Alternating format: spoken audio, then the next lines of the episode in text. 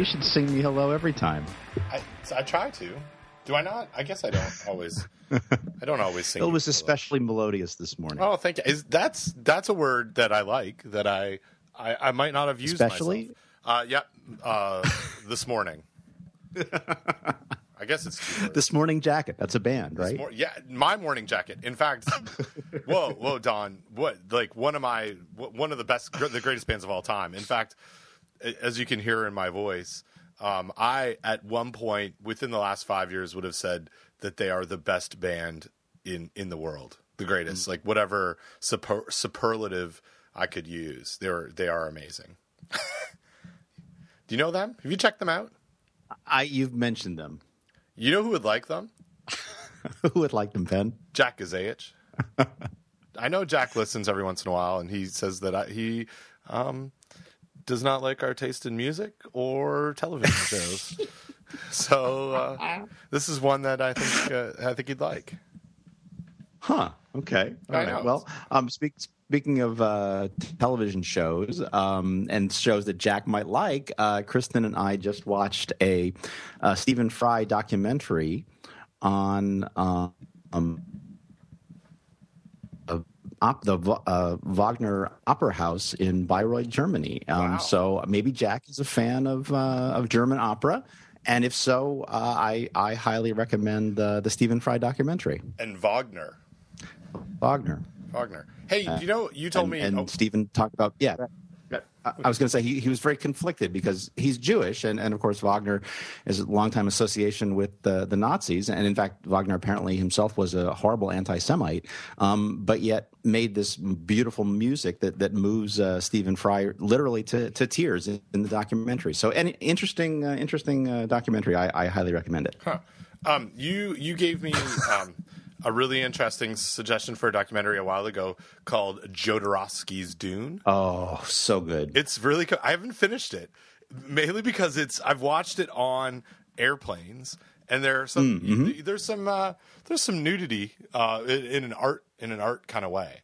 Um, and it's one Mm-hmm. of those things where on a when on an airplane a couple of times I'm like, oh my gosh, what what are, are people you watching? get you get embarrassed. Yeah, I do. I do. Like, are people watching my art? Are they are they looking over my shoulder on what's going on here? So I've so like three or four times I've started. I, you know, I've continued on, um, and uh, I, I, I'm I, I, I will finish it ev- uh, eventually. But it was it's really compelling. Like it's a really interesting um, documentary. And the so also the version that I have does not have um, subtitles. So there's maybe Oh. about ten percent of so far uh, of a, of the dialogue that is that I don't I don't know exactly what's going on, but it's still good. Unintel. Yeah. Yeah. Well, and, at least at least you're not the guy on the airplane that's that is only watching the nudie scenes. Right, right. I haven't fast forwarded. dude, that's Yeah. a that's yeah that's a different that's a different that's a different kind of problem. I was I was once sitting next to speaking of perverts on airplanes. I was sitting next to a guy once that was reading like. Uh, like Fifty Shades of Grey, uh, bondage porn on, on an airplane, uh, and he kept trying to like sort of sh- shift his arm and block the screen, which is what drew my attention to what is he reading. And then and then I was when he was when he was paying less attention, I was able to figure it out. So anyway, That's pretty funny. yeah, interesting interesting times. Um, I uh, I have not read that that book. Um, I'm trying to fix my mic. If you can hear me like banging. I can hear you fixing your mic. Oh man, it's almost. I so my little mic holder is in my office, at, and I'm at home, and I have I'm, I've got a setup that I'll text you in a second here if I can actually make it work. There we go. Got it. I got it. Oh, you won't hear anymore. Um, anyway, that that that Fifty Shades of Grey thing um, seems like it's a popular book. I've not read it. that was what I have not read. was I have say. not read it either. I have not read it either. And speaking of microphone stands, do you remember the saga of my microphone stand I do. Th- that I dragged to Brazil and then on a trip somewhere else, and then when I actually needed it, could not find it? Yes. Was it in your I, I luggage? actually. No, it wasn't in my luggage. That was your suggestion. was my last suggestion. Time. I hope that was which is a good suggestion. Um, I might have mentioned on a recent episode that I cleaned my office, and when I cleaned my office, I, I opened up a whole lot of extra storage space in my office, and stacked on top of some empty FedEx boxes and a few spurious cords, uh, like a computer electronic cords, I found my microphone stand. And so, and of course, today I am recording from home where I have my boom mic stand all set up in my normal, usual system with my um, yoga ball on the treadmill with, without the treadmill running, no yo-yos. Um, uh, but uh, but I don't need that microphone stand. But now I have it setting out in the the staging area f- to take to work um, the next time I go to work. So I will have one stand at work and one stand at home. And I think once I get that set, I'm just going to leave everything where it is. See, here's what that my my flaw in my whole plan of having two microphones and two sets of headphones um, was that the boom. I have a boom at home. I also have the, um, the I don't know what it's called, but it's it's the thing that the microphone gets inserted to that that then is threaded to the boom. That's got all the like fun little um, uh, bungee cords on it to make it so when when something you know a truck goes by and it, the the mic doesn't bounce. That piece, which is really important, is currently in my office because I only have one of them. And so I just transport that back and forth. well, that's at least very light and easily portable. Oh, yeah. Also easily lost, though. I'm thinking. yeah, I just need, but I really just need another one because I've just texted Hello? you the setup and it's awful. Did I lose you? No, no, I'm here. I'm here. Hello? Hello. Hello? Hello? Hey, I'm sorry. I, me. I'm, It, it was you. I think it was me. Good. well, that I, that makes me uh, makes me feel a little bit better. It was, I think it was you because I could hear you. Yeah, and I could I couldn't hear you. Um, and it turns out, uh, you know, one of the things I when I move my my computer has a different um, internet configuration when it's at home and at the office, and when I'm at if I don't flip the configuration, and then I'm I was on Wi-Fi at home, and um, Oh, and you weren't sitting close enough to your router. I wasn't sitting close enough to. I'm like literally not on top of, but in the room on top of my router. But then uh, once I realized what was going on, I quickly uh, switched over to Ethernet, and and now now it should be rock solid. So Good. so I apologize for that. It's okay. I you know I, I'm good with that. I'm I'm such a easygoing guy that things like that don't bother me. I'm, I'm so glad to hear that. Yeah, you're welcome. I, wait, you didn't say thank you. I don't know. Thank don't know you. going Yeah, sure, whatever. um, hey, so so I texted you this morning. Um, uh, I don't know about an hour and a half ago, saying that I was all fired up because I've been I, I made myself an espresso. I've got Mm. let me. That's so that was me faking drinking Mm-hmm. espresso. I'm gonna actually have some right now. Um, I have uh, I have invested uh, not not a lot of money, but a little bit of money into a Nespresso machine. Ah, hmm Um, it's uh, I think it's changed my life. Really? Like, uh, yeah, I think it's in the top ten things that have impacted my life ever. Like between um, you know children, um, my wife, uh, hockey, uh, the, this podcast, and uh, and Nespresso. I mean, that's that's that's a in no in no particular order. It's up there. Um, So I and and here's how I I've been I've been yearning for one of these for a while. Not and and you know like we've talked about Starbucks and and how we both like certain things at uh, at, at that um, at that institution, and and I drink a lot of lattes. I bought myself an, an espresso machine. I've not once made a latte. I'm just drinking straight up espresso shots or lo- lungo long pour espressos, um, and uh, it's it's taken over um, pretty much all of my uh, my coffee like uh, consumption. Um, but uh, here's here's how. I, so I've been I've been looking for one of these machines or looking at purchasing one for a while, and um, a couple uh, weeks ago, my uh, Danny was was out for the day, and and the boys and I were looking for things to do. So one of the things uh, that uh, that Sam, like me, likes is to go to the mall because we're he and I are both mall rats, and uh, we went to the mall that's closest to us, and Williams Sonoma was uh, is going out of business in the mall, and so they had everything fifty percent off. So I purchased a, a two well, and and everything like marked down, and then fifty percent off, like its lowest possible clearance price. So I, I purchased a two hundred dollar uh, Nespresso machine for fifty two dollars and uh, and it's uh, it's one of the like one of the greatest purchases ever. I feel I feel so full of caffeine, Wow. vibrance. Well, so you know the couple couple couple things. So um, I I also bought something that will help with the podcast, but it's going to be a surprise, and so gonna, I'll I'll I'll, um, I'll explain it later. But Nespresso is very popular. Um, it's very popular in Brazil. I had I drank a lot. So Brazilians drink a lot of coffee. Um, there's a there's a lot of Nespresso consumption going on, and there's also like knockoff like Nespresso compatible pods Oh yeah, yeah. um, uh, which are also very big. Um, and um, and- oh, and then in one of the the malls that I, I guess apparently I'm a mall rat, at least when I'm in Brazil. So one of the malls that I like to frequent, um, I was, and again, it's it's it, I, I was very confused in Brazil. I had a hard time finding my way around places, and there was one mall where I was like looking for a coffee shop, and I walked into a Nespresso shop like that that's just sells the the the hardware right they sell the pods and they sell the makers Yeah, like a Um, like a retail outlet for the Right. Yeah, yeah. and I'm like, I, I would like, I would like a cup of coffee. Can I have a cup of coffee? And the guy said, Well, no, um, we can't sell you a cup of coffee, but if you'll stand over here, we will give you a cup of coffee.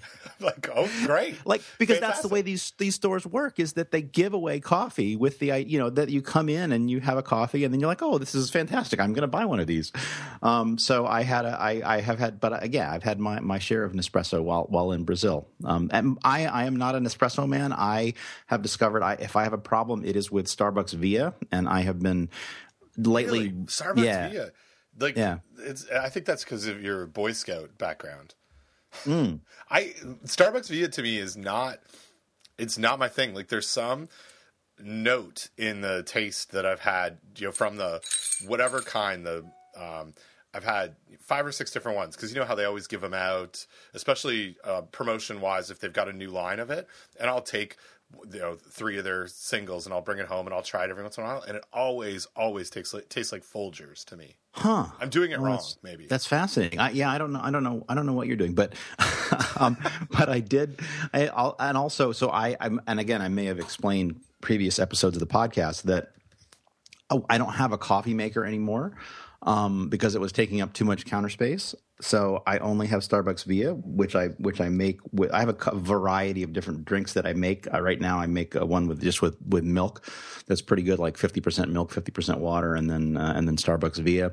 Uh, around the holiday time, when there was a lot of eggnog, I was making an eggnog version of that. That was milk and eggnog and water, which is pretty good. Um, but my brother, and we've talked about this before on the podcast as well. My brother has an Aeropress. Um, Right. and I've thought about which which also would take up essentially zero counter space.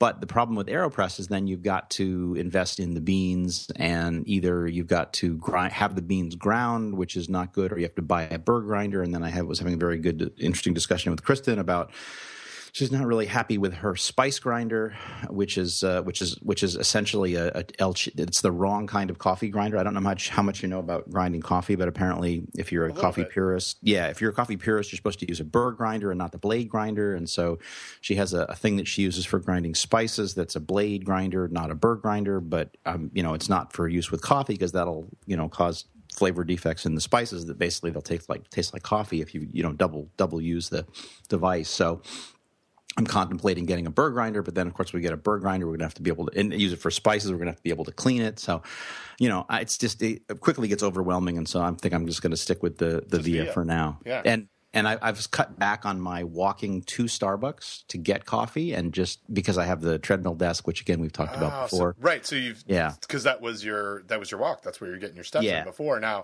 you're and- not. Oh, that makes sense. Yeah. So so again, but and also it's just you know as they as they say, uh, freezing balls cold uh, right now in New Jersey. So any excuse to not go outside, you know, I'm going to do that. So Well, it's a good. Yeah. yeah, it's a good choice. Um, it, it is. It is also. Um, well, it's not really freezing balls cold, but it's it's all relative. It's cold here.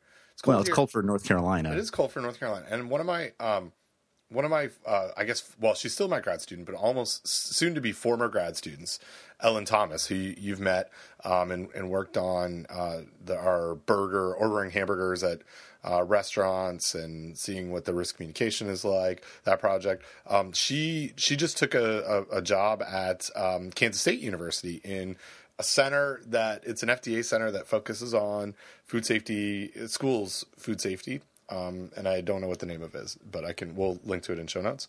Um, anyway, she uh, texted me yesterday and said um, it's 70 degrees in in Manhattan, Kansas, and I said, great. Whoa. It's like 31 degrees here in the middle of the Mid Atlantic, where it's supposed to be 60 this time of year. Yeah, my my um my son lives in Denver, and occasionally I look at what the weather is in Denver, and it, they have apparently lovely winters there. I mean, wonderful snowing and and cold in the mountains, but Denver itself, I guess, because of the altitude, they don't get much snow. I don't quite understand it all. Who knows? But Yeah. but but uh, they they are having a much nicer winter there in Denver than than we are here in New Jersey. Brutal. What winter sucks, Don. Winter Yeah. sucks. Sucks balls. Can you say that? I I just did. Like uh, you Like know why? Yeah, well, no, like uh, uh, you might. You, I'm sure you've been following, being the sports fan that you are, um, about Deflate Gate. Do you know about this? Oh, uh, just uh, just enough to not quite mute it on Twitter. Yes. So it's that. It's about uh, it's about adjusting your football uh, bladders. yeah. Uh, um, yeah. So I got espresso. What else? I, there was some other. Oh, there's a here's here's a popular it, it, uh, something I've saved for our conversation that I didn't text you about. Um, are you watching The Affair? Do you know about this show? I am not. Um, so you need to watch it, and the reason you need to watch it is McNulty's in it. Oh, yes. and he's kind of like McNulty, except except he's like a dad with um, three or four kids, and and the I mean the the show it's a Showtime show, and and what it's about is he's.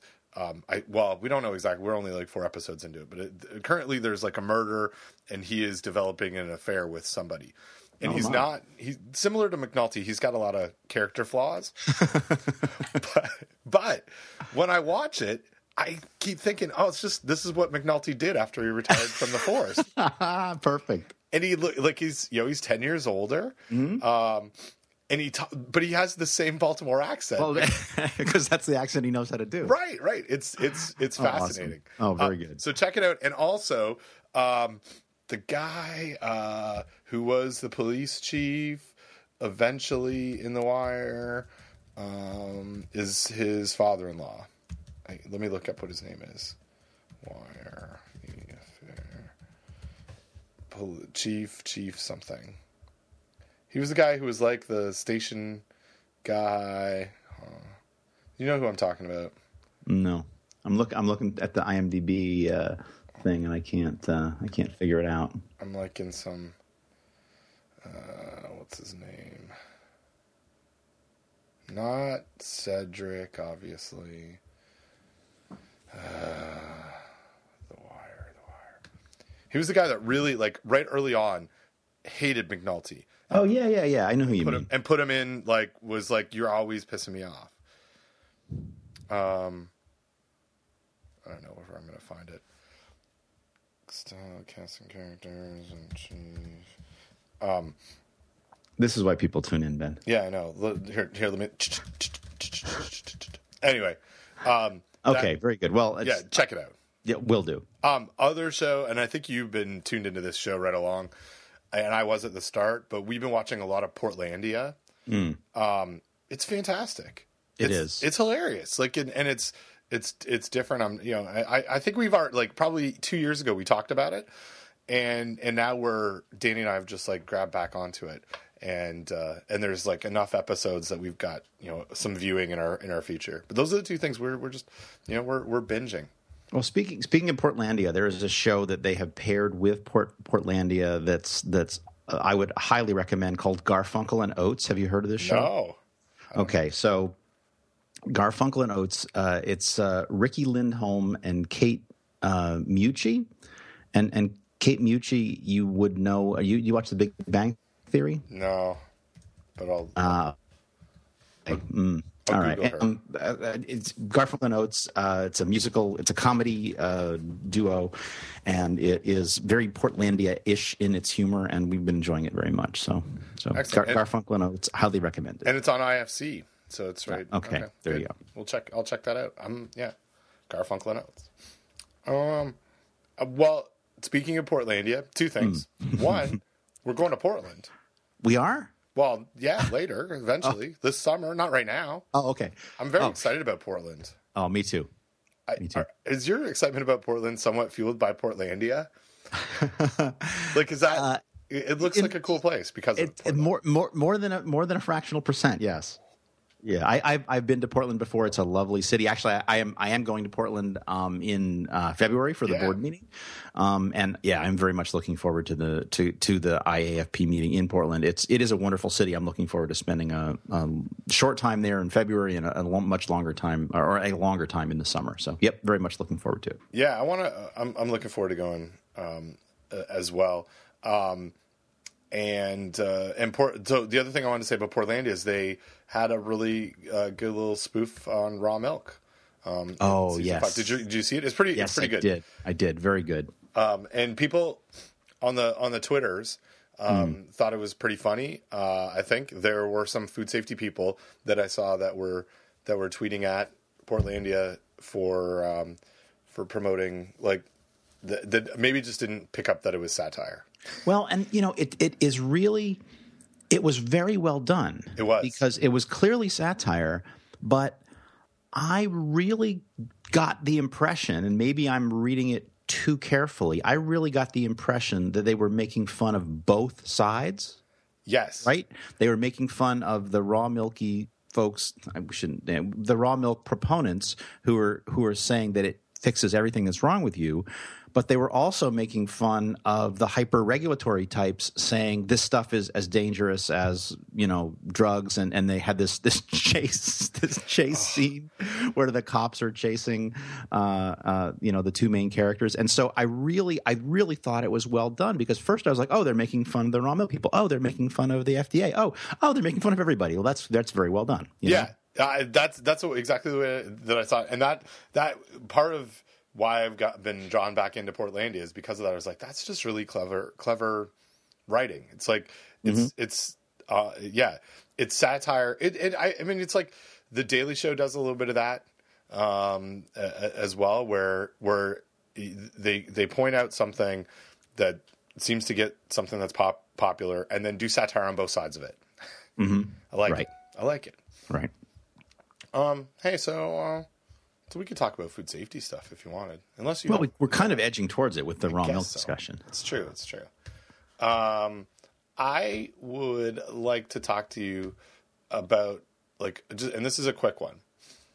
Um, it's about sprouts, and um, it, there's there's two things. So so we just uh, uh, earlier this week in, in January, the final uh, outbreak update uh, from CDC came out from a um, Salmonella enteritidis outbreak uh, that was linked to um, uh, Wonton food, food Company, and uh, the the outbreak started.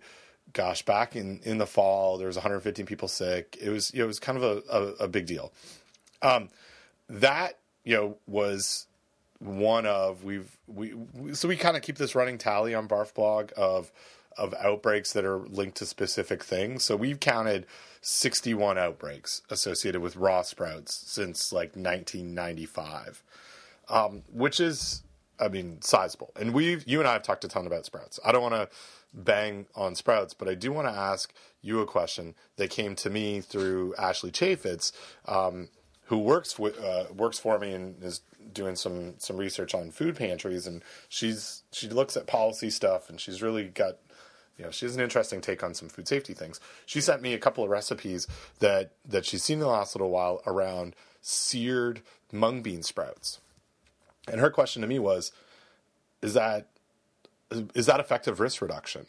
You know, does searing a mung bean sprout if if I had some contamination internally, does it what what is it going to do? And I kind of thought, well, searing's like I don't know. I mean, I don't know what it what it means, but it it brings this problem. I guess this it, it highlights the, the problem around some of those larger sprouts, not not your radish sprouts and your thin sprouts, but the larger fat sprouts that may have some protection on the inside from heat penetration, but also aren't big enough for you to stick a tip sensitive thermometer in there. What like what what what's your take on if I really want to eat sprouts? and I need to cook them, what does it mean? Like like how do I how do I cook it? Well, I, I guess what I would say, in the absence of any uh, scientific information, and we can come back and, and talk about how one, one would get that information. But in the absence of information, uh, I would say you need to overcook them, right? You need Yeah. to, um, you know, put cook them in a wok where the heat is going to be very high. You need to cover them uh, in, a, in and trap the steam so it's a it's a wet heat environment and get them get them really hot. Um, now. if I was going to design some experiments to try to figure out how to how to deal with that, I guess what I would do is I would start with uh, you know some seeds that are contaminated, right? Um, a natural contamination is better than artificial, but but cer- certainly put some some you know salmonella on on some or E. coli on some seeds, and then sprout those seeds to make sprouts, and then take those contaminated sprouts and cook them. You know when we talk about with cooking foods it's you know it's like the the recipes that talk about well cook the burger for two minutes and then turn it over. Right. you know as being not very good recipes because you really want to you know tip sensitive digital thermometer to measure the middle of the burger etc but with with sprouts that's not going to work. So you you really are reduced to these kind of time and temperature practices where you you know cook on high heat for so many minutes um now, I suppose, I suppose you could, if you had some. Yeah, the problem is there's so many variables, right? Because Right. it's the volume of sprouts, it's the configuration of the pan, it's the the temperature It- it's- of of of the the flame or the heat source, uh, et cetera, et cetera. So it becomes it becomes very complicated to give people science based recommendations. And, and you know, the, I think the one of the other complications with with sprouts, like mung mung bean sprouts, especially, it's the uniformity of the size of those sprouts, because the thickness probably matters, and and as you mentioned, the the heat source, but also the the cooking um, environment, whether it's uh, whether it's water, whether it's oil, whether it's some direct, what you know, whatever. And this one, I just sent you a, a recipe that started this conversation with Ashley and I. That's from Bon Appetit, bon, bon Appetit, I believe it is, um, if you're French, um, and I am from because I'm from Canada. Um, and it's it's charred, um, not not Swiss chard, but charred um, sprouts, and uh, and it's um, in in oil. So you've got heat oil in a medium skillet over medium high heat. Add a cup of bean sprouts and cook undisturbed until charred for about three minutes.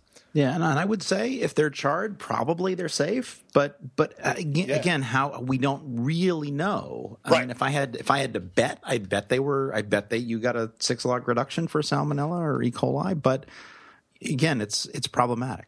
It's it's really I mean it's an interesting question. I just thought it was cool that that Ashley is looking at it this way and sent you know sent me this this message of so what do you think about this? Does charring what what kind of log reduction would you get from charring? It's like I don't you know I don't know and I don't know I don't think anybody knows. But I, I agree with you. I, like it it seems like it it would be um it, it would be fine. it, it it would be risk reduced Without a doubt. Yeah. Without a doubt. Um, and I think also another very interesting thing about this recipe is that it's from Pete Serpico of Serpico, Pennsylvania, right, right. It's which is which is which is I I I you know I would like to live in a place named after me, I suppose, uh, or maybe that's a typo. well, it could be. I and if it's a typo, I don't trust the rest of the recipe. what you know, what it could be. It could be Pete, Pete Ser- Serpico, chef of Serpico restaurants in Philadelphia. Ah, oh, you know what? That's probably what it is. but uh, but who knows? Who knows for sure?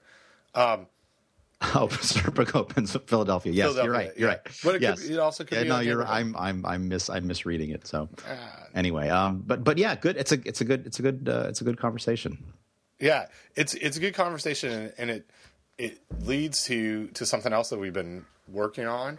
Um, so back back in the summer, I asked you for some input, Michelle, for some input on a little project on um, evaluating the safety of baking cookies in a in a um, car. right. Do Right. you remember that?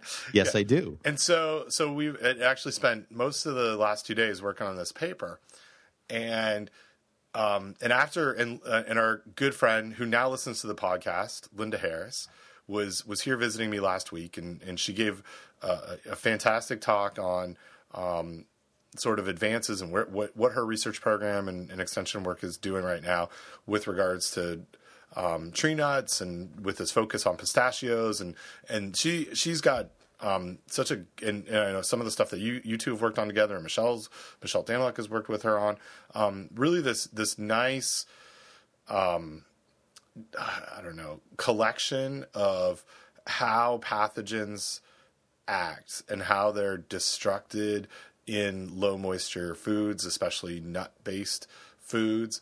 And and it got me thinking about these these cookies, and, and so much that that the way that we are approaching evaluating the safety, I've, we've we've got to go back and, and sort of look at at some of the stuff that, that she's been doing because so so this is you know here, here's here's where this all I guess comes together. We've got this question. We don't have data that shows anything about charred mung bean sprouts. And I got asked a question earlier this year about the safety of uh, of cooking baking cookies and what would the if someone was to to push the limits, I guess, like and not um, look for an endpoint temperature um, that was uh, it, the cookie hadn't set, but they were trying it. Could they still eat the cookie? Is it all risk reduced? All that kind of stuff. So we we threw some data loggers in and and started looking at um, what the temperature profile of those of those cookies are. And then our, thoughts initially, I guess, were to say, okay, well, the recommended endpoint temperature that's out there for these that USDA and FDA has um, is is to bake it to 160 degrees and measure it. But really, we all know, we being, you know, you and I and, and the rest of the food safety world, is that pathogen destructions not based on just one endpoint temperature; it's a time temperature combination. So we kind of started looking at, okay, well, and, and since we had this this data logger profile, it's like, well, what is the time temperature um, combination? And we started looking at um, FSIS, uh, USD FSIS Appendix A, and for log reductions and trying to match that up, and you know, constructing these charts that basically says, okay, if you hit, this is how long it took us to get to a certain temperature. Um, and yes, the cookies within an hour uh, reach this, you know, 135 degrees for um, you know for 65 minutes or whatever whatever it is but as we were talking through this data it's not the same as meat right like it's a it really is the water activity of, of cookie dough is like 0.8 it's a low moisture food and so we've now kind of gone back to what you know if there's stress stressed cells, salmonella, obviously, but also Linda's got some really great data on um, on E. coli and Listeria. If those are, are, stressed from drying, and now we're trying to bake them in a low water activity um, environment, um, maybe those those FSIS numbers aren't aren't right. Like they, we may have to do something different to make you know to to make that decision. Anyway, it's it's but it's I guess it's not as simple in this case as okay, it got to 160. It's someone wants to know, can I actually do this for less amount of time and still have a, a, a safe, you know, science based product?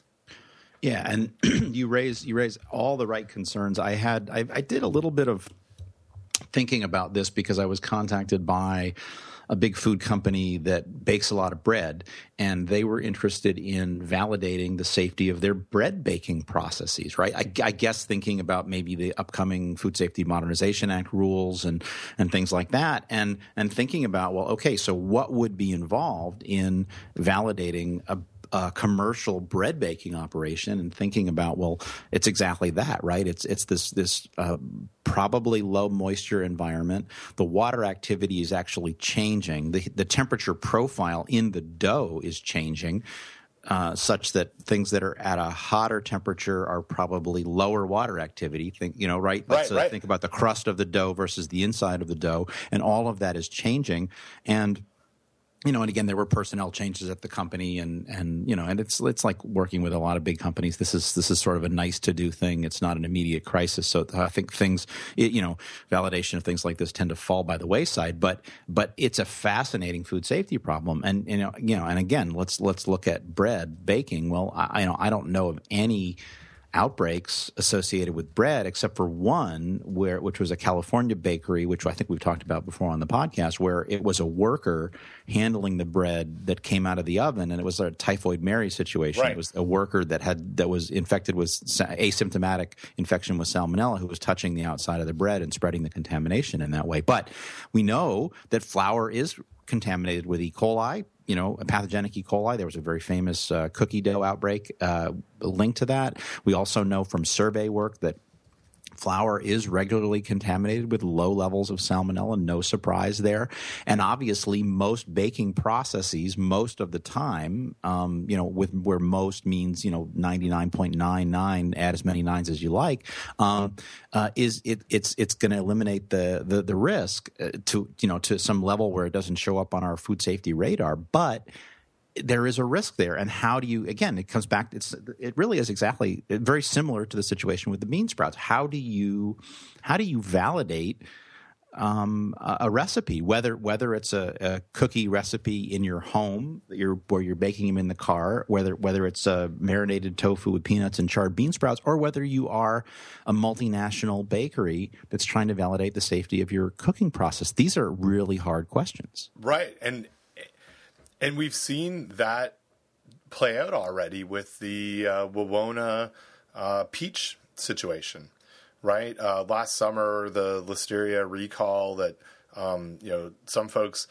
You know, there's been rumors that there might have been some illnesses linked to linked to it, but nothing's been sort of fully reported about it. But you have one retailer, Wegmans, who who does you know we've we've talked a lot about their uh, focus on food safety and, and their their um, very involved and engaged in, in the food safety professional world, made a decision to recall these baked, um, you know, peach pastries that they use that product for because I, you know, my my guess is they didn't have a validation. Although it should be like it all seems like it should be fine. They just didn't have data on it, and what rather than be at the source of a potential problem that they that that they you know there you know, theoretically shouldn't shouldn't have happened.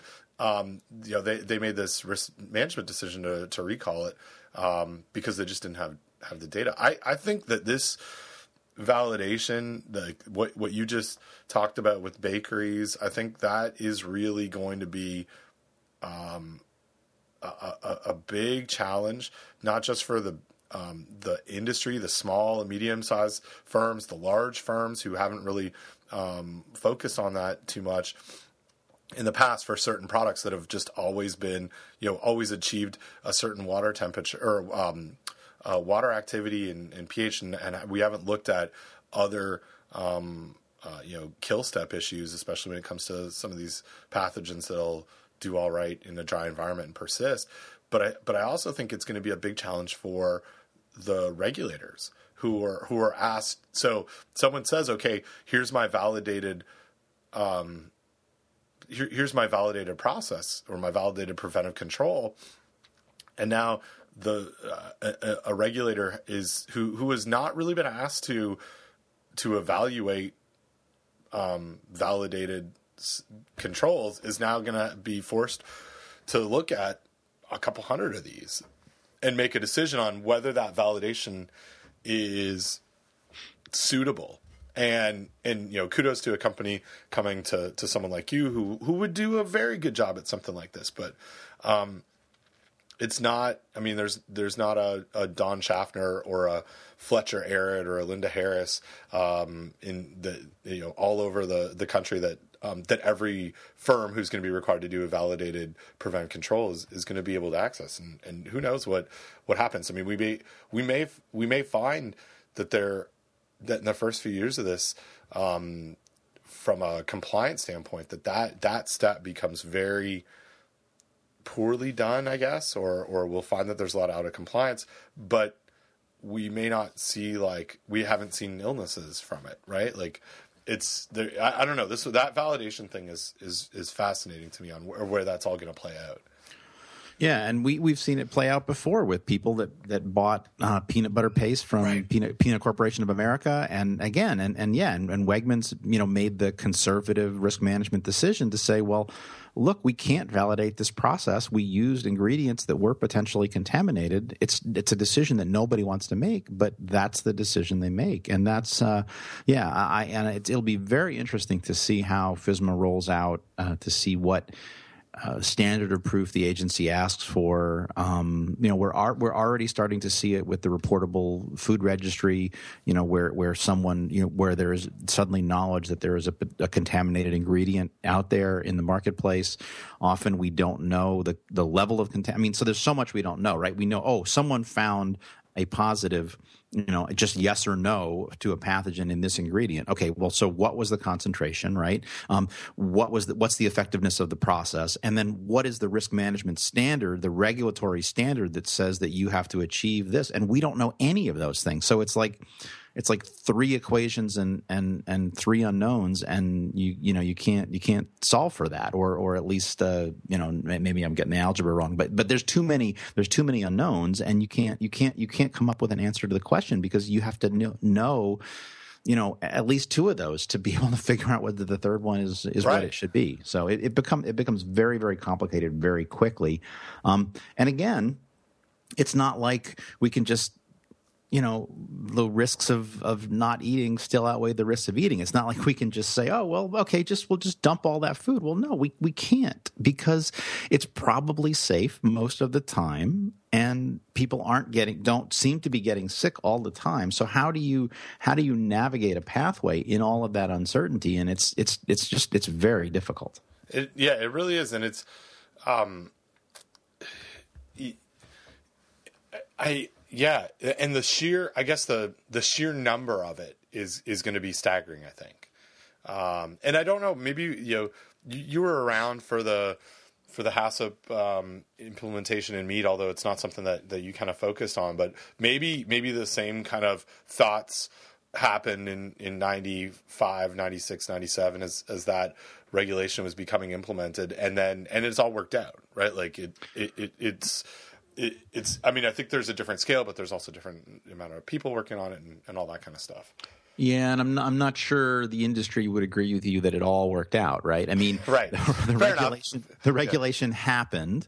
Um, there were a lot of I was getting a lot of calls from a lot of panicked small meat companies saying, "What is HACCP?" And it's like, well, okay, you you have less than 30 days to implement this thing, and you don't even know what it is or how to say it. Yeah. Um, you know, so you know, I'm sorry, you're kind of screwed. Um, I'll help you as much as I can, but you know, and and and and then even today, you know, there are people in the meat industry who will rail against that. You know, there's no there's no kill step, and the consumers need to handle it, and you know, we're doing the best that we can, and and so I, I yeah, I think, I think, you know, what's going to happen is that, that it's going to go forward and people are going to continue to make food and people are going to continue to eat food and people are going to continue to get sick, unfortunately. Um, but hopefully we'll get better over time, right? That, that hopefully what will happen is that, that more companies will have better food safety programs, less people will get sick the quality of the discussion will increase, the level of science will increase, um, people will do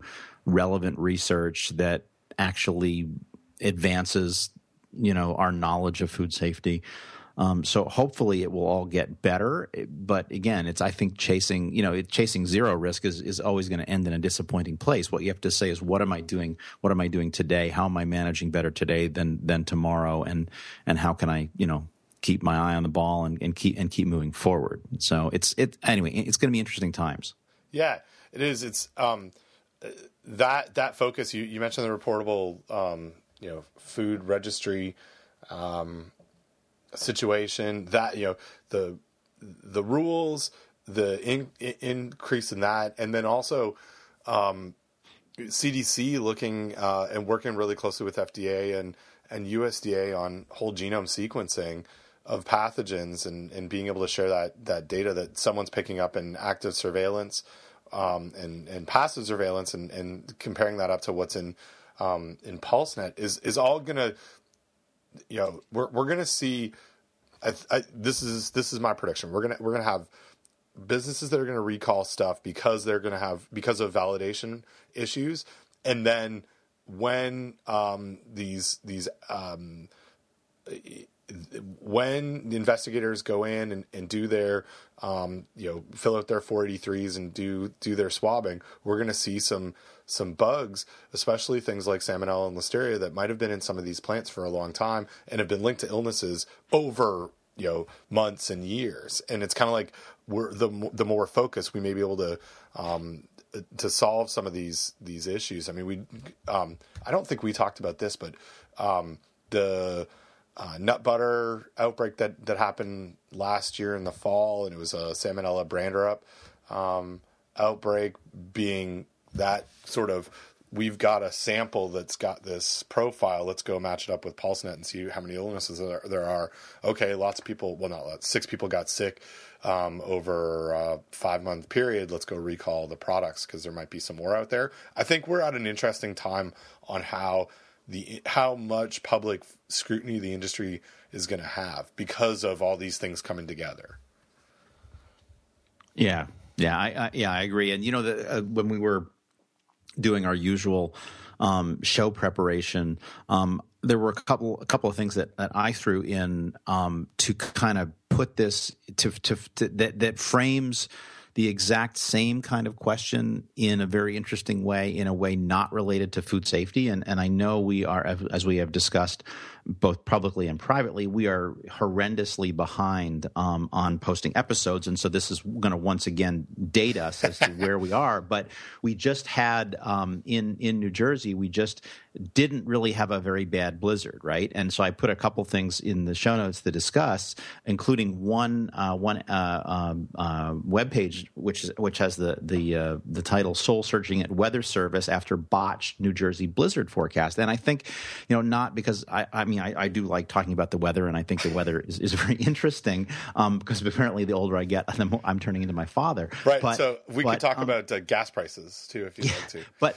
but here, but here's the thing: we have, you know, there just just like food safety, there are models for predicting the weather. In fact, we've had weather forecasting models much longer than we've had food safety, um, you know, pathogen predicting models. Um, and what happened is that there, you know, to put to, to on a very simple level, there there were competing computer model predictions, and the the model that a lot of the forecasters ended up going with was a, mo- a model developed in Europe that is was actually um, shown to be much more ac- accurate generally and predicted superstorm superstorm Sandy you know, in spectacular fashion. Um, but the the U.S. developed model was in fact, you know, sort of had fallen out of favor. Well, it turns out that that model actually nailed what the the actual uh, amount of snow we got in New Jersey was. Like the no no question about it, it was going to be a bad blizzard. It was going to disrupt things on the you know in, in the Northeast. But instead of getting three feet of snow in New Jersey, we got half a foot. And and so what happened there? Well, it turns out that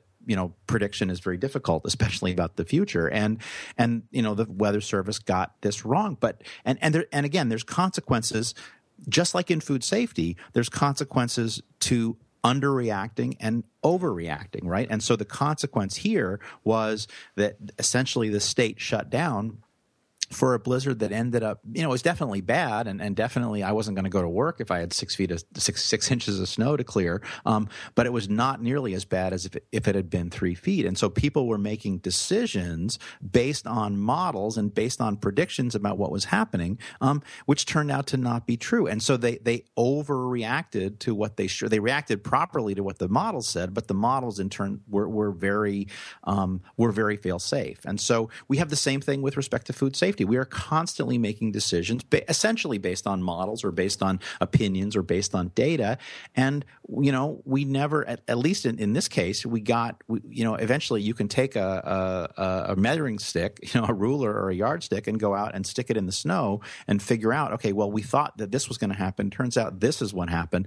In food safety, it's even more complicated because these are microorganisms we're measuring and illnesses we're measuring. And we can't, we can't just take a yardstick out and say, oh, well, you know, 100 people got sick and we know it's exactly 100 people in this town and right. exactly 200 people in that town. No, so so it's in in some ways it's even more difficult. In some ways it's easier, you know, and, and certainly the models in, in weather forecasting are much more complicated, but but the endpoints in food safety are are much less easy to measure. So again, I just thought that was, er, you know, anytime anytime there's something going on in the news that relates to, you know, people making decisions and, and government policy and, and impacting businesses and families, et cetera, you know, I'm just making the food safety analogy in my mind, and it just it just seemed to me like the, everything that played out during that uh, during that uh, the blizzard, you know, the the snowstorm and, and the reaction to it, just it it informs the way we think about food safety, and I, I just wanted to share that. Yeah, and and it, I, I agree with you. It informs um, how we look at risk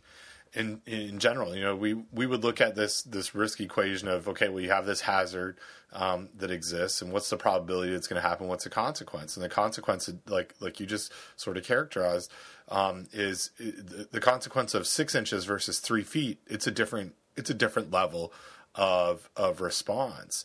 Um, but we have the same challenges. In fact, there's a really good quote in here um, from you know a, a weather uh, specialist who's who's kind of talking about modeling and, and risks, and he says if you you know you make some comparisons to food. He says if you tell a mother that a food item has a 0.0001 percent chance of affecting someone's health, I suspect they wouldn't feed it to their child. But then you have similar situations with things like air quality, where you're talking about particles per million and adverse health effects, and people aren't inclined to act. And so there's um, you know, in his quote is there sometimes from a risk standpoint that we're we're very risk intolerant.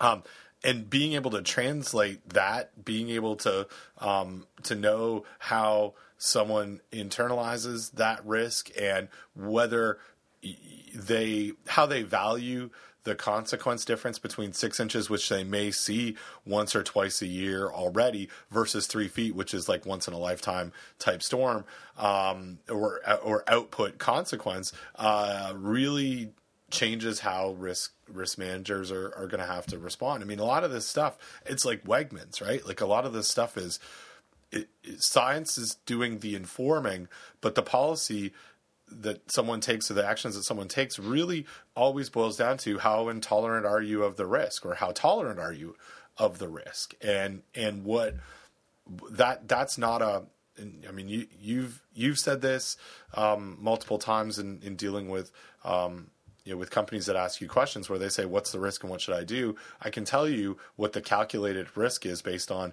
here's the data and here are the assumptions that we have. But it's really up to you to figure out what your tolerance is for that risk um, based on the probabilities. And and and, and the weather's a really interesting one because because of hurricane uh, or superstorm Sandy and because of hurricanes and and we we saw it in, in Raleigh last year um, with regards to to snow, um, they're they're they become catastrophic events that, or maybe not ca- catastrophic, but they become notable events that people have memory for, and that memory is almost always going to influence the policy decision or the risk management decision because either they got it wrong last time or they got it right or they got it wrong. And when they got it wrong it was either just just like this they were too cautious or not cautious enough and, even though the data may say all the same stuff, it's it's what has happened in the past and how how it was reacted. I you know I appreciate you putting this in there in there. And when I read it this morning, I was like, man, this is it, it's very much. I mean, just just you know um, substitute weather for a pathogen, and we're talking the exact same language.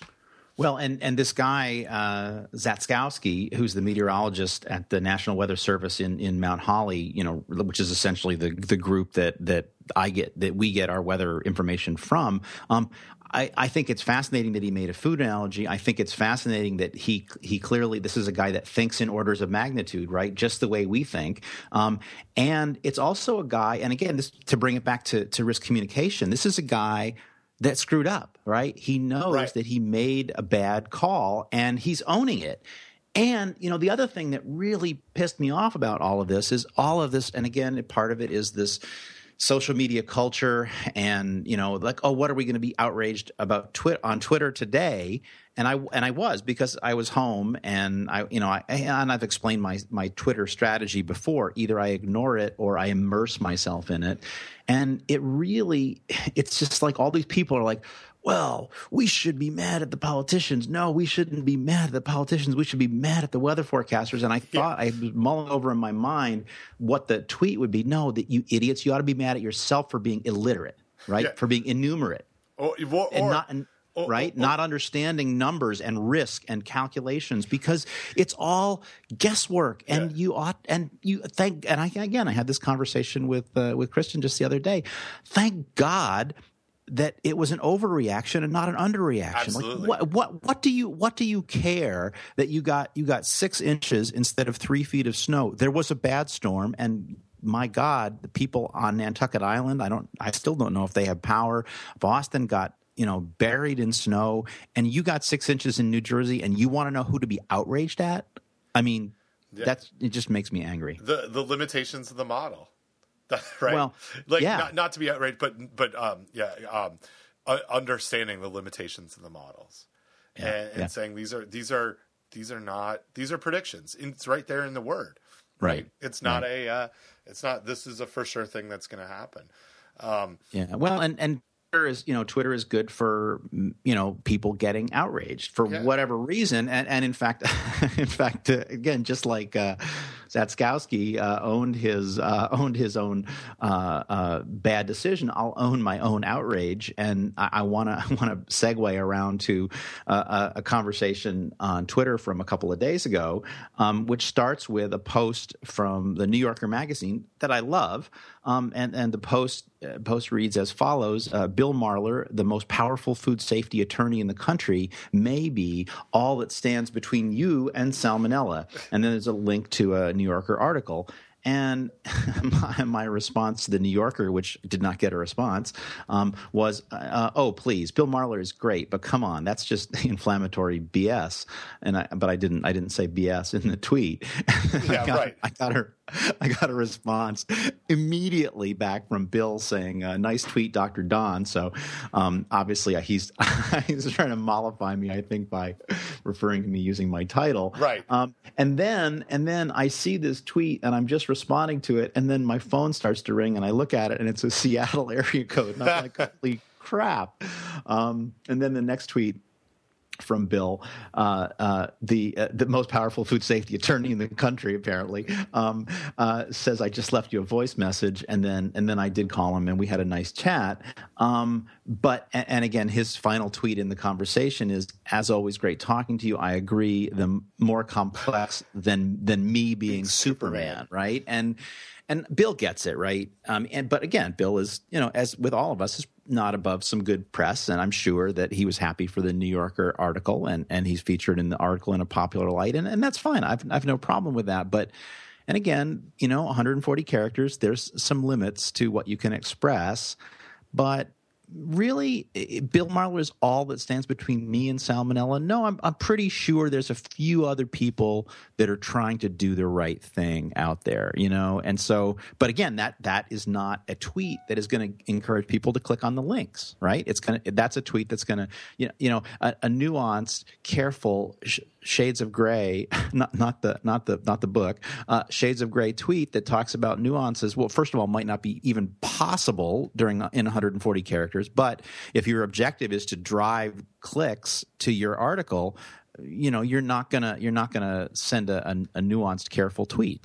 Right. It's it's uh, it's um, Betteridge's laws. yes. Right? Yes. It, it's it, it really should be.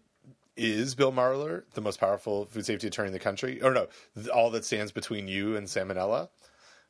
No, right, but right, and right. I exactly, yeah, exactly. The first tweet, the first tweet back from Edward Teach was was good. The, his response, I don't know if you saw this, was probably not. Perfect. Yeah, yes, it's like yeah, that's right. Probably not. And, exactly and, right. And you know you can't you can't fault fault Marler. It's not like he wrote the the tweet or the headline. Right. Um, and and so like you said, I think he he he, he does a good job at taking taking a lot of that in in stride. Um, as well. Although he did, um, it was it's it's a pretty fascinating um, piece that we'll that we'll link to in the in the show notes. And there's um, a, a, good spot in it. Let me pull it up here from from Acheson. um, you know, former F- head of uh, FDA food safety czar David Acheson, um, and he says, um, uh, "Let me." I'll read the, the passage. You know, uh, he challenges. This is Acheson um, talking. He challenges the food industry to put me out of business. Um, that's just become a bit of a trademark. He doesn't really want that. Still, Acheson told me that he's seen an evolution in Marler. In his early days, uh, Bill was just on a mission to sue large food companies. He was on a mission to make money. But I think during the course of that, he realized there are problems with the food safety system. And I think progressively, philosophically, he changed from just being a plaintiff attorney to being someone who be- believes in changing the food, in changing food safety for the betterment of public health as the laudable goal. Um, and then, uh, you know, the New Yorker's got some great, some great uh, authors and good writers who say um, Acheson added, with no small measure of distaste, he still sues food companies. And, and, and Bill's response, which is which is pure pure Marler, and and a good response was. Um, and this is I, I, saw this on Marler blog. He said, uh, "I think I think David Acheson needs a hug." oh. oh yeah. Um, yeah, I you know, and and again, David David plays the game too, right? I mean, yep. again, a hu- huge amount of respect for David, but he is a consultant who works for the food industry and makes a very good living at doing that, right? So, um, you know, it, I'm. Uh, I, I would disagree. I mean, whether I mean it does make a great soundbite yeah. that, that that Marler says put me out of business. Um, but I think I think Acheson's being a little cynical here, oh, and sure. yeah, you know, and and honestly, uh, I mean, if if if food businesses stopped making people sick and stopped having food safety problems, then Acheson would be out of a job too, right? Uh, yep because he's because he's a consultant. That's who he works for. And again, great respect for David and wonderful guy, and would love to have him as a guest on the podcast. But you know, it's I, don't know. It's again, it, a lot of it seems to really be kind of posturing and and, and all of that. Um, and and you know, trying to ha- and again, it's you know, you, we know we've talked about this before that we talk we talk to reporters for 15 minutes or half an hour, and they use one quote which they mostly get right kind of out of context and and make it to be inflammatory. So right, and and the discourse is important. Right. I mean the having conflict in that story is is a good thing. Like not just for the New Yorker and selling, um, you know, clickbaiting or bait clicking or whatever it is, mm-hmm. and getting people to their to their website and selling magazines. But I, I do I do think, you know, I've I've known Bill for for I don't know fifteen years or so, and and he his move into becoming more of a public figure around food safety as opposed to a food safety lawyer and someone for you know who's who thought uh, who who is interested in change i think came and and this is not me talking to Marler about it but just seeing it over the last little while it's a smart move for him and it came maybe largely from some of the negative comments was you know if he if he really wanted to be part of of our little world of food safety um, he he he's he's changed some of his focus and he's put some of his his you know literally put some of his money where his mouth is um, and and funded projects and puts himself out there and, and sure that's good for for advertising for him but um, but it's also it's all there also has been a shift over time um, for him, and it's be, you know I think I think it's because of this discourse. I think that's this is all this is all important, and you know I think that's where um, where our good friend friend Doug serves a, an important part of this. There's there's a lot of um, backslapping and and high fiving in a lot of the food safety stuff that's out there, and that's not not ever been Doug's thing. And and sometimes maybe there's some impact from it. And so so conflicts conflict makes people uncomfortable, but I think it's absolutely necessary for us to move anything along. Yeah, and, and and while we're talking about people who you know maybe who are are strong personalities in, in food safety, um, Caroline Smith DeWaal is another one, right? Who yeah. who has I think really started off being sort of a one note, um, and again she's a, a, works for CSPI. She's a lawyer, ended up moving from sort of a one note agenda to understanding the nuance and working with people. And again, uh, people don't like her. Some people don't like her, but uh, I have a huge amount of respect for her. She has a point of view. She has an agenda, but uh, you know, but again, she she is moving things forward in her own way, in her own style, just like any of us would would do. So um, anyway, so I just uh, you know just wanted to, to, to mention her as well, just because uh, you know she's just just done done a good job in terms of food safety. So yeah, and it's it's important to have lots of different views on these things, um, or or we or we'll get stagnant.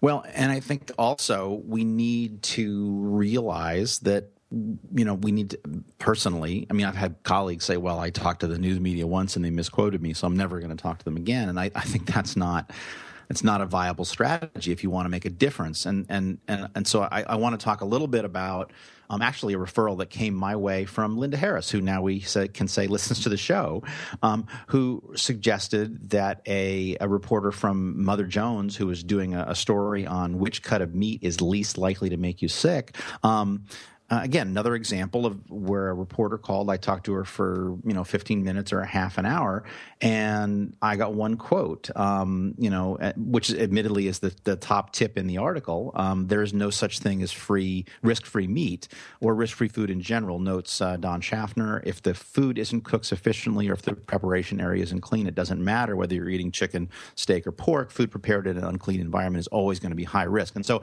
I'm glad. Nailed it. there, there's a yeah, exactly. Nicely done. That was a virtual high five to you. Um, and and so I'm glad of that. But but on the other hand, um, you know, uh, uh, I, I, think uh, you know it, it, Unfortunately, there's a lot of nuance that that got lost. Um, and again, Doug Doug wrote a Barf blog post, which which where he he said he liked my response, and and again he uh, he did uh, get get you know give some quotes that got used later in the story. And we when he and I were talking about it, I shared my frustration that you know I had so much to say, and and she only used one one sentence, and he said, yeah, basically the same thing happened to me, and I talked to her for a long time, and and only only one little bit got used. But does that mean that we're to stop? Uh, you know talking to newspaper reporters i know i'm not. I'm sure doug no. is not either. So and I'm, I'm, sure the same thing the same thing you feel the same way. Absolutely. And, and because if you hadn't spent all that time with her you wouldn't have got anything in there. Exactly. in, in your message you know even though you had lots of other things to say the part that she picked up didn't wouldn't have been there. And it or or someone else would have said it but maybe not as eloquently as, as you.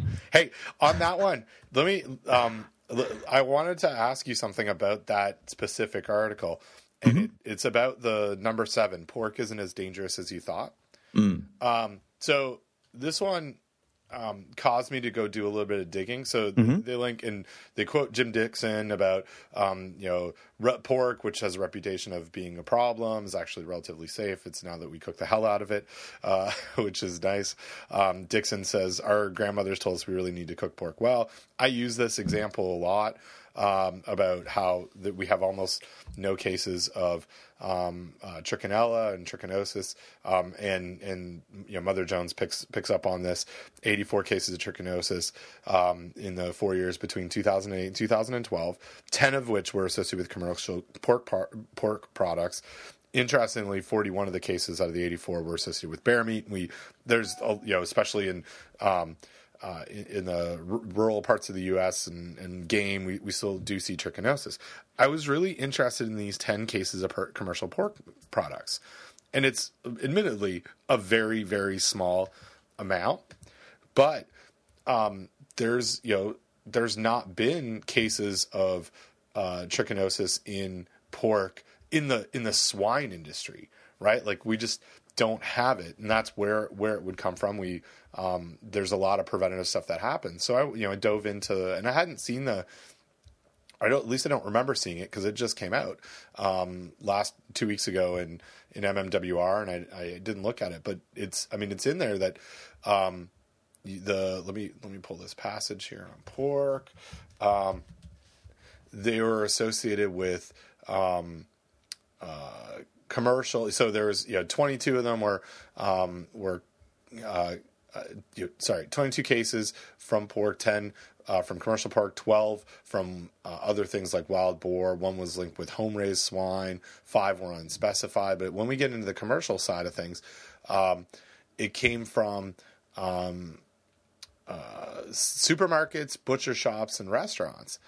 And it it's 10 it's 10 cases. I mean it's such a small amount but it makes me think about even when we we have all these preventative measures and we eradicated in the in the swine industry, there's still I mean, um, you know, microbes, nematodes, pathogens, whatever, still have still can make their way into the food system every once in a while, and it's such a small amount, but it ends up with you know making a, a mark here um, on this MMWR. And I, you know, I, look, I think about mechanisms on how this could happen. It, you know, it could be um, some some resistance. It could be you know something about um, you know post.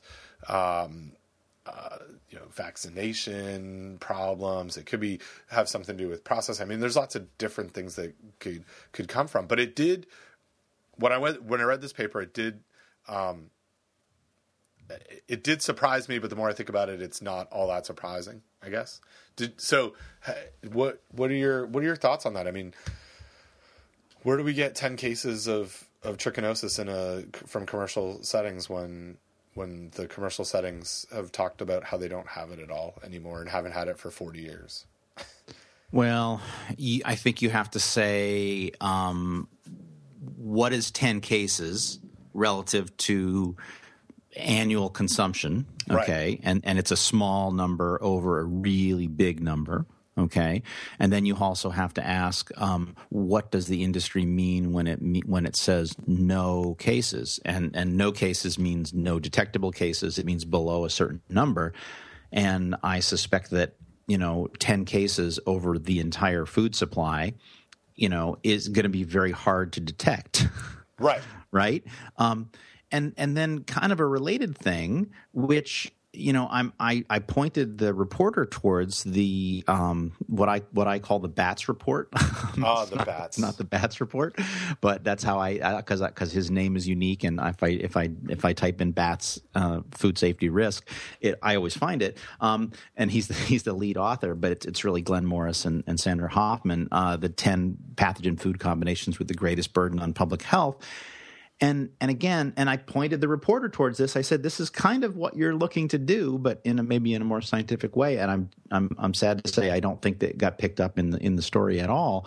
But you know and and when i think about trichinella and pork, then I also think of this report, and then I think of toxoplasma and pork, and and and the fact that toxoplasma and pork was the number two pair, but again, not because of a lot of illnesses, but because of a high uh, quality quality adjusted life year ranking because of deaths, right? And it's the same thing with listeria. Listeria causes a very small number of cases, but a large number of deaths. And so, you know, how do you how do you weigh that? But to come back to your question about trichinella, I'd say it's not zero. It's it, I mean it's demonstrably not zero. Yeah. Um, but but the problem is is that it's really it's pretty easy to go from a million to a hundred thousand, it's much less easy to go from ten to one, even though they're both an order of magnitude difference, right?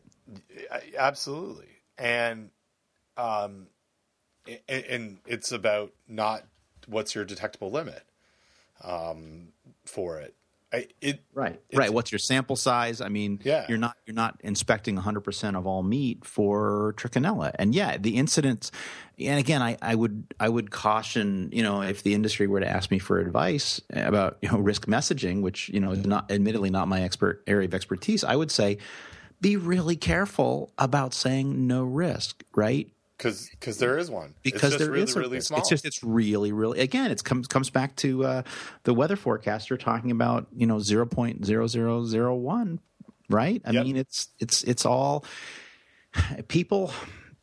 I think people need to learn to think in orders of magnitude, and I, I hate to keep coming back to this, but as a risk assessor and, a, and as a microbiologist, it's very helpful to think in orders of magnitude. And and I think humans have great difficulty thinking in orders of at least, you know, modern humans have a great difficulty thinking in orders of magnitude. But that is that is the most useful metric for thinking about risk. Um so I have two things, and this is hmm. always we, we like our we like our risk discussions, right? Because that's hmm. what we do. Mm-hmm. So let's compare pork and the focus and this th- these ten cases of uh, of uh, trichinosis associated with pork consumption to mechanically tenderized beef. So I just I'm I'm pulling up. I I don't know how um, realistic this is. I'm going to shoot you a text with a link here uh, on consumption. So apparently, U.S. Um, in 2010, and this data is from U.S. Department of Agriculture. Um, 2010 uh, Americans ate on average 61 pounds of pork per person per year, and and, uh, for beef, the consumption rate was 85.5 pounds of por- uh, of beef per person per year. So, um, you, you know, you, you're eating. We are eating if we're you know meat eaters and we eat things in the same ratio, which is not you know possible. But we're eating more beef than we are pork. The the change in the the, the trichinosis focus for um, uh, for uh, recommended endpoint temperatures um, switched. So it the pork industry for for quite some time had kind of lobbied um, USDA and FDA. Uh, from what I understand, saying, "Look, we we have we, we have very very very very very low levels of trichinosis. Um, in fact, close close to zero. Um, and uh, you recommend that people cook their pork to 165 degrees. We would like you to recommend that they cook it to 145 because we'd like you to change the pathogen of concern from trichinella to salmonella. And so that that happened, and that happened not so long ago. I mean, it's really been in the last uh, six or so years, and I don't have that sort of at my fingertips. But the relative rate of illness, you know, these 10 illnesses associated with trichinosis in, in those past four years would be similar to what we've seen on mechanically tenderized beef in the U.S. Um, this is me trying to be a, a, a, a mathematician like you. But I'm, uh, it's okay. I'm writing down all the numbers. Okay, good. So I would say mechanically tenderized beef. Let me let me do this really quick. I think it's somewhere around sixty cases, right? Mm-hmm. Okay. And um, and sixty cases, like six outbreaks, sixty cases uh, that we've seen in the U.S. Um, uh, labeling. So FSIS put together this rule in 2013 to label mechanically tenderized beefs, beef, and said, um, uh, our, sorry, our illnesses for mechanically tenderized beef on estimates, these are not recorded, range between 587 and 4,000 illnesses every year. So there's underreporting, you know, for E. coli. Maybe there's not underreporting for trichinosis. I don't know. But labeling that beef could prevent an, an estimated 133 to 1,500 of those illnesses every year. Um, and and so so there's a policy focus to label that beef so people will handle it differently versus what we see in pork, but the magnitude of illnesses is probably close to the same, I guess. And the consumption level of beef is higher. And we know from US USDA says that it's about a third of the illnesses, uh, or about a third of, of the mechanically tenderized beef, or beef that is consumed is is mechanically tenderized. So it's I guess it's just uh, uh, to me an interesting shift. Those ten illnesses made me made me think more about that. That it's not it's not all that different, but we're putting a whole bunch of focus into mechanically tenderized beef and not a lot of focus into um, into trichinosis. And maybe maybe I'm just maybe I'm rambling here. No, I know. I think you make you make some good points. I mean, I think the 65 pounds versus 85 pounds consumption, you know, we can call those numbers equivalent, right? I mean, the, Yeah. the beef number is a tiny bit higher. Um, 60 cases is is 10 times more, or 60 cases is six times more, 600 percent greater than 10 cases. But you know, then you have to ask, well, uh, what what's the impact of trichinosis versus the impact of O157H7? Um, you know, the um, the USDA numbers you quoted, you know, hundreds or thousands of illnesses per year from mechanically tenderized beef. I mean, clearly the agency has done some calculations there. And I guess what I what I would say, as you were talking about all of this, is you know I'd like to see the math, right? Show me show me where you're getting these numbers from and show me what your assumptions are you know for how you're managing the risk and you know, it's interesting. We know, we know for sure there is a food safety discontinuity between FDA and USDA because of the history and the regulatory structure. But it, it is very interesting to look at within an agency, USDA FSIS, and see that disconnect across commodities, pork to beef, right? And the, the, the, the simple answer to why it is is – that that we are not used to doing food safety using math, right? We right. are used to doing food safety by well, there's a crisis here, so we're going to make our best guesses as to what to do about it. And then we're going to move on to the next thing and we're going to make a decision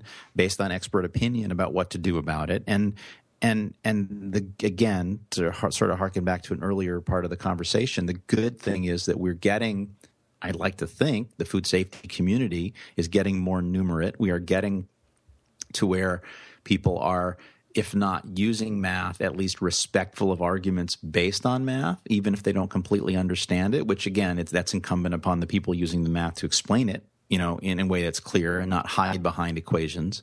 Um, so we're we're getting there, but there's a lot of there. There's still this discontinuity because we really, even though people love to talk about risk based decision making, we really don't have a comprehensive risk based decision making framework, and and part of that, again, I'll put back on the the risk manager, the regulatory risk managers, because ultimately from my point of view, it starts with someone saying this is an acceptable level. Like, what is the level of trichinosis that we are willing to tolerate in the country? What is the level of O157H7 we're willing to tolerate in the country? And of course, people say, well, zero. Of course, it's zero. But again, remember, think about earlier in the conversation. There's no such thing as zero.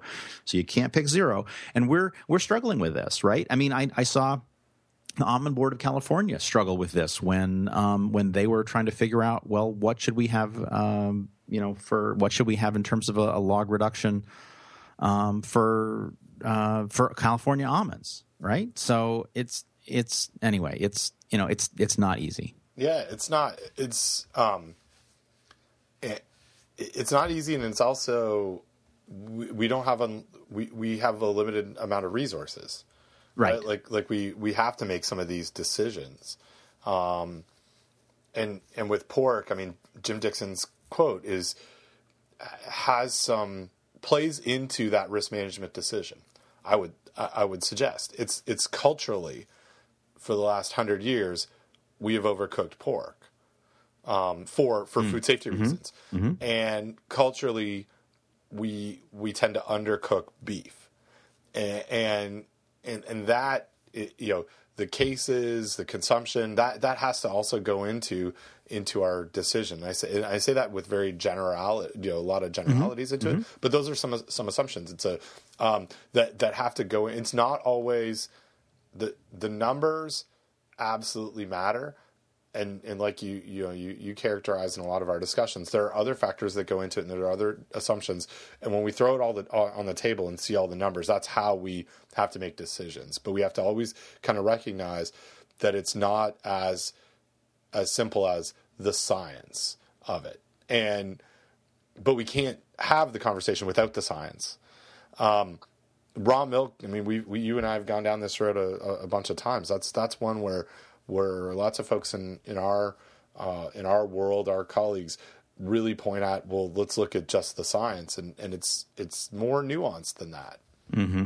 Um, in the in the decision making, it's an interesting one. So as you were talking there, I went back and looked at um, MMWR reports for trichino- uh, trichinosis um, surveillance 2002 to 2007, so the previous timeline, and then also the 1997 to 2001 and the number of cases in each of those, you know, there, there's still five to twelve cases um, in those surveillance years uh, from U.S. raised commercial pork. So it's mm-hmm. so it's net, you know, I, I guess what I was interested in, and maybe this we'll see this in the next trend, is the change for for temperature um, recommendations happened in 2000 and you know 10 say. Mm-hmm. I wonder if we'll see more or the same amount. Well, eh, eh, yeah, and I it would be nice if we saw more, but I think the number except I mean, for the check analysis, you know, yeah, yeah, yeah, no, but I mean, it would be it would it would show it would it would show a clear cause and effect. Let's right. let, let me let me rephrase that. It would yes. show clear cause and effect if if there were more. But I think that the le- and the problem with this, and again, this comes down to what we've been talking about the whole podcast about uncertainty. It's like there's a number, but there's an uncertain. I mean, and those are real cases, but there's an uncertainty associated with detection of those cases, and I just wonder you know how sensitive our system is you know like how much would you have to disturb the system before you'd really see that number move? Um and i guess we'll find out right? Right. Um yeah. And, and but th- there's an assumption there that that there was the masses out there were just waiting for USDA to give them the okay to cook pork to 145. exactly. and we know that people hang on every word uh, of what these government recommendations are and then do exactly what they say in lockstep, right? Absolutely. Every time and just just like, oh well, they've made the announcement, but it's not effective today. So we have three more meals of pork chops at home that I have to overcook, but as soon as January 1st hits, I can't right. wait to consume that that 145 cooked pork. Which of course I cook to exactly 145. Absolutely, absolutely. So yeah, I mean, with I my tip sensitive digital thermometer, every time, every time. It's, it, uh, I mean, there's all this, there's all this discussion and posturing around temperatures, and and maybe the maybe the practices maybe it doesn't really matter, right? Like maybe maybe it's such a small movement on either side of it that that we'll still see that that really the reduction of um, trichinella in the incoming product is where we've seen the largest amount of uh, uh, of reduction, and that because that that continues to be focused on, maybe it won't matter at all. Right, because consumers basically are going to do whatever they want, no matter what the government tells them. Right? Yeah, that they're going to cook it to, to whatever they whatever they want, and yeah, that's it. Right. And and restaurants are probably doing the same thing because it's one of those things where it's just not. It's really hard to um, to inspect for, and they're catering to the palate of their customer. Um, it's like all the stuff that we're doing with undercooked you know burgers, it's uh, yeah, it's it's not as it's not as simple as here's the temperature and here's what the law says. Exactly. And probably no one believes that anyway. So it's I'm being very trite with that statement. They're like, of course, of course, that's the way. Well, I think I think that's a show, Ben. I think that's a show. I think that was that was fun. That was, uh, a little different, uh, a little different, a little different than, than what we've been doing. It was good. Um, I don't remember what we've been doing. Well, we I think we usually just talk about the wire. so, wire wiretalk.com. I'm sure that's a podcast that exists. Yes. Um, Don, as always, great to uh, to spend time with you virtually. Um, and uh, and I look forward. I will see you next month. I'll see you in three weeks, and uh, um, in, in Anaheim. So, uh, oh, indeed, where we're going to get uh, taken out maybe for a, a, nice dinner by our friend uh, Wendy. That's what it sounds like. I'm looking forward to it. Yeah, should be good. All right. Well, we'll talk to you soon. All right. Take care, Ben. Bye-bye. Bye.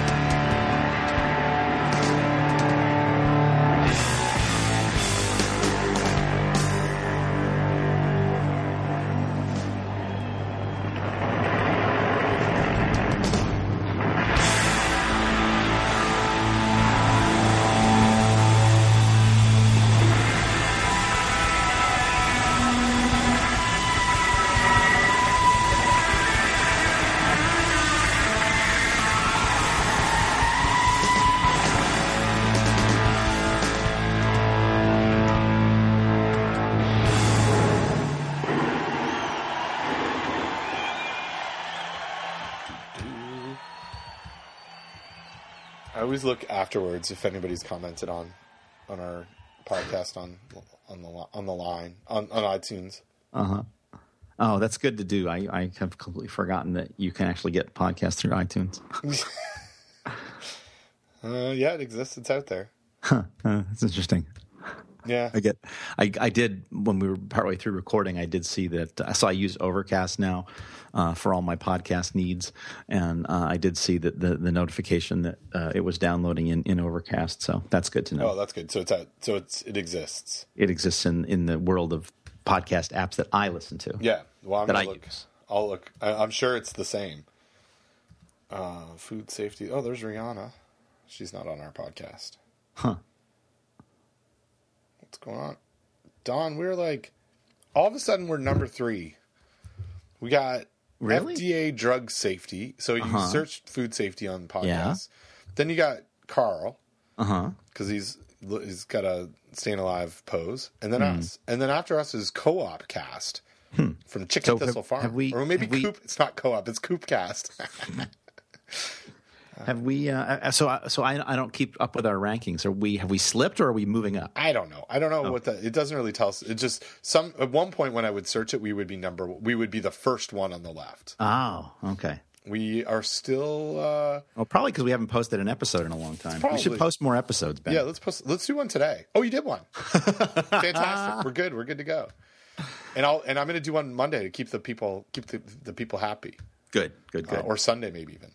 So, um, which one did you? You know what? Where is it even? It is not. Show the new one's not showing up in iTunes here, Hmm.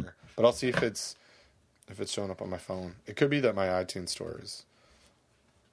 I don't know. It's doing something. Um, I use. Do you use the? You don't use the podcast app. no, I use Overcast. Podcast. Let me see what it does when I when I do this. Yep, it's there in All the right. podcast app. Just didn't show up in my. It, it's probably some cash problem, Mm-hmm. like like ca- like straight homie money cash, like fit, like Yeah, fifty what- cent. What, yeah, what it is is there's like there's so much money in Apple headquarters that the, the guy can't walk across the room because he's being impeded by hundred dollar bills. Yeah. he has to press the button to make the podcast go, and he just can't get through the room because that's where they're keeping all the money. That guy. That guy needs to. He really needs to to figure it out. um, I'm sure it'll show up eventually. Yes. Um, cool, cool, cool. That was fun. That was a good one. All right. Cool. So we got that. Let's look at uh, let's look at some times to do this again. This is always good. I'm I'm so I I- I can't tell you, and of course we're recording this, and it'll be in after dark. I can't tell you how motivating it is to talk to you sometimes. like Well, in a and, you know, nice I- way. Thanks. Well, I, I love talking to you and I love making, I love recording podcasts. It's just all the other work. Yeah. It just, it gets overwhelming. And, and again, I have uh, apologized publicly on Twitter. I will apologize publicly now on the podcast that, that, you know, the last episode was really slow to come out because I just didn't do it. And I, I just, you know, and it's just one of those, we've all i'm sure and you know had those those times when you're just like i just can't make myself do this thing and and whatever and whatever that thing is whether it's writing a paper whether it's correcting a dissertation whether it's going to the doctor for a checkup whether it's starting an exercise program losing weight you know or posting podcasts it's just like it just was it's just been stuck and i i feel bad but then of course as soon as I did it, I felt like fantastic. So anyway, um, and and I apologize. I t- I cheated a little bit. I picked a title without actually listening to the episode, you Yeah. know, because I just needed to get done, Yeah. and I, that was just one more thing that was going to just delay it. So, That worked. and it's a good enough title. So Yeah, it totally. And I'm sure we talked about that. I know we did because I know from, we did. 'cause Yeah, it's, in, it's in the show notes. it's in the show notes, and it came from uh, Dean Cliver. yes. Uh, I remember. I remember it. Um, yeah, no, it's I, I, I, it's the last tedious part of fi- finishing it all off is is always the the hard thing for me as well. I um, so I I posted on Facebook that uh, uh, Danny and I earlier this week had our physicals for immigration, and Mm. Yeah, yeah, yeah. so so yeah, that that was all exciting. And um, but before then, we both of us went through all of our like important childhood documents that our parents had passed to us, looking for our immunization records, which neither of us have. Um, but I did stumble upon um, a bunch of old report cards of mine from when I was like like kindergarten through high school. Like my parents, yeah, my parents had kept them all, and then at some point when we, you know, when you when you leave home, they're like, "Here, this is all your crap." Here's your crap. Yeah. Right? Um, you know, we kept this. It was really interesting, and now you get to keep it. So I did, and as I was- like, I thought maybe tucked in there would be this magical immunization record. It wasn't, um, but I did read some of the stuff, and there's one thing that came out in in third grade, which I still struggle with now. Maybe everybody struggles with it, but it was Ben does not. Uh, he, he tends to ignore tasks that he doesn't want to do. oh, you should you should post that on Facebook. I will, That's I will. Great. I love it. and it's true. I, I still do it. There's, I mean, in, in my in my OmniFocus list, it's not just sequential. It's not just what's dependent. It's like, well, what do I want to do? Because I'm going to do whatever I want, and then those things that I don't want to do will are the ones that that I miss deadlines for. Yeah. Um, and it's, I mean, the posting the recording the podcast is is one of the things that that I want to do. Posting the podcast is one of the things that I want to do, but the editing of the audio file and, and just massaging those notes is, is not the most exciting. Uh, so I totally understand. Well, and and here's the thing: once I got started doing it, it was fine. totally it fine. was just it's just you just put these things. You know. Anyway, I I don't know. Per, if only if only there was a podcast I could listen to to help me be more productive, or a system I could follow to help me get things done. You know. Right, right. If there's only if there was only a podcast that that you could listen to, and at the end of it, the show notes were done. yeah. That we that one doesn't exist. We actually probably need that one. Yeah. Um, cool. Okay, so let's look at, uh, at when we might want to do this again. Sure. Um, all right. So two weeks from today is the twelfth. I I could do the twelfth in the morning. I I am holding uh, the morning for some meetings, but Okay. I'm you know I've been I've been pulling stuff off the the hold the hold calendar for that um, because of yeah because of like uh, whatever. So yeah, so w- uh, let's uh, let's schedule it. We'll, and let's we'll hold it for this. And if you Yes. run into trouble, then we'll Exactly. yeah, that's no problem. FST seventy seven, I think it will be.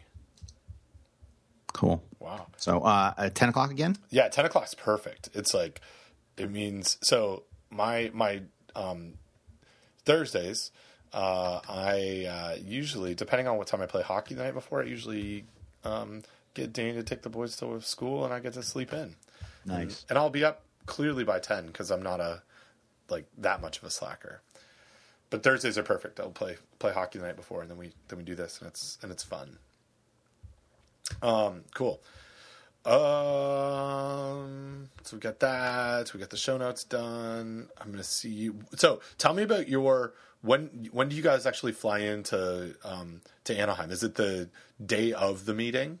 Yes. Okay, so I'm in the day before, so I will amuse myself potentially with a hockey game somewhere. And, and well, and then remember, there's you're you- um, uh, you're getting taken out to dinner by our host. I know, I know. I'm gonna do that Okay. too, but Okay. Um, and then, uh, and then I'm, but, but I'll be there the night of the meeting. Me but too. We'll, but, oh, so two nights for you. yeah, two nights for me. I couldn't make the um, couldn't make it all work.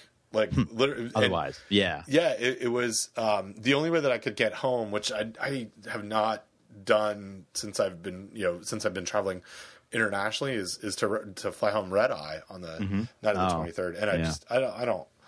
It, it makes the twenty fourth really really bad Yeah. for me. So um, No, I, I'm, I, I've just decided I'm, I'm, I'm too old to fly red eyes anymore. I'm not, I'm not going to do that. And if somebody wants me somewhere, they're going to have to pick Yeah. up the slack, or, or I'll just pick it up myself because it's just not worth. It's just Right. not worth my, my sanity and comfort and all that. yeah, yeah, and then for me to get, I couldn't get there in time for the meeting. Mm-hmm. yep. um, yep. coming from from the East Coast, so I've got to go in on the Sunday. And I got I was telling Linda last week that it's I, it's kind of nice. There's, it's two direct flights to LAX, like it's RDU to LAX and then Yeah. LAX to RDU, so that's Perfect. nice and easy. I don't have to worry about other things. We had a really good time with Linda. Uh, I mean, I had a really good time.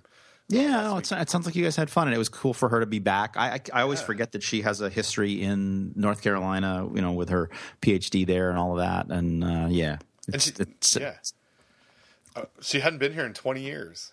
That's amazing. You know, I, I was a, I was not. I had been away from Athens and UGA for a long time too, and then got you know got involved with this collaboration with Joe Frank to go back, and it was it was it was good to be back. It's good to good to see the you know place where you went to school and, and see how it's changed and how it's the same. And then it, it's I, there are very much aspects about Southern culture that I like, and uh, you know there's some that I don't, obviously, but. but uh, you know, but but but there's there's things to like, and you guys posted lots of you posted. I think she posted pictures of hush puppies, and that's just one of my favorite Southern foods.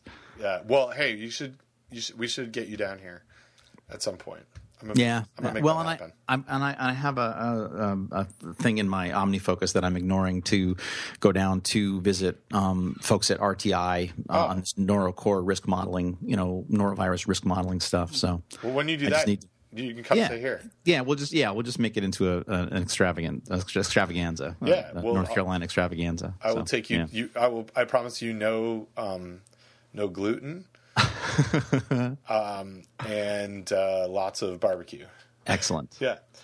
Cool. All right. Anything? Uh, anything else from from you? you got any I'm good. After I'm good. darky stuff. All right. No, I, I gotta, I gotta. Uh, at noon today, um, I can buy tickets to uh, Mark Knopfler and the band playing at Count Count Basie Theater, which is uh, one day in advance of normal people because we're uh, we're members at Count Basie Theater. So I'm I'm chomping at the bit to do that. And then while we were while we were chatting, uh, I see that my dean called and left a message, and so. He rarely calls me, so now I'm anxious about that. Well, I hope. I hope hope you're I'm not, not trouble. fired. Well, I'm not. I know I'm not fired. Yeah. I got tenure, but I, I, I don't know. Hopefully, it's a hopefully it's a good thing. Yeah. Hopefully, congratulations on whatever he's calling you about. Let's think positively. All Okay, right. cool. think positive. Uh, I will. Uh, I'll talk to you later. All right, take care, Ben. Bye bye. Bye.